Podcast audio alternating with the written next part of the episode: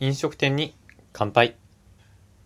こんばんは。今日は大阪でサブスクランチサービスが始まったというお話をしていきたいなと思います。ではスタートです。テッククランチさんの記事から。様々なサブサブスクリプション型サービスを開発運営している異次元は2月3日大阪梅田エリアで月額定額制ランチサービスオールウェイズランチを始めました。こちらは月額6578円で、対象店舗で毎日1回ランチを食べら食べられるサービスです。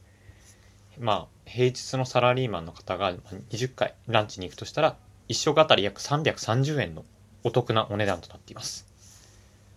3月1日からは8778円と値上げになりますが、まあ、平日20日で割ると1食あたり439円です。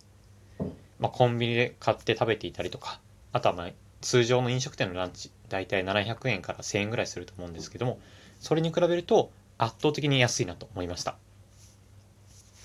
このオールウェイズランチっていうのは東京都でも展開されていて、まあ、その異次元さんの、なんだ、サイトを見ていただければいろいろどんなお店が展開されてるかってわかるんですけども、簡単にご紹介していきます。まず、ハンバーガー屋さんだったりとか、ガパオライス屋さん、あとは担々麺もありましたね。このようにご飯、麺、様々な、そして様々な国の料理を楽しめます。まあ、僕がもしこのサブスクランチを使ったとしたら、まあ自分なりに1ヶ月の献立毎日この日はこれを食べようみたいな風に決めていって楽しんだりとか。まあそうじゃなくてその日の気分に合わせて食べに行くっていうのもいろんな楽しみ方ができるなと思いました。で、このサブスクサービスっていうのは利用者として2つの変化があるんじゃないかなと思います。一つ目が、毎日の食事に彩りが起きるということ。そして二つ目が、新たな魅力の発見です。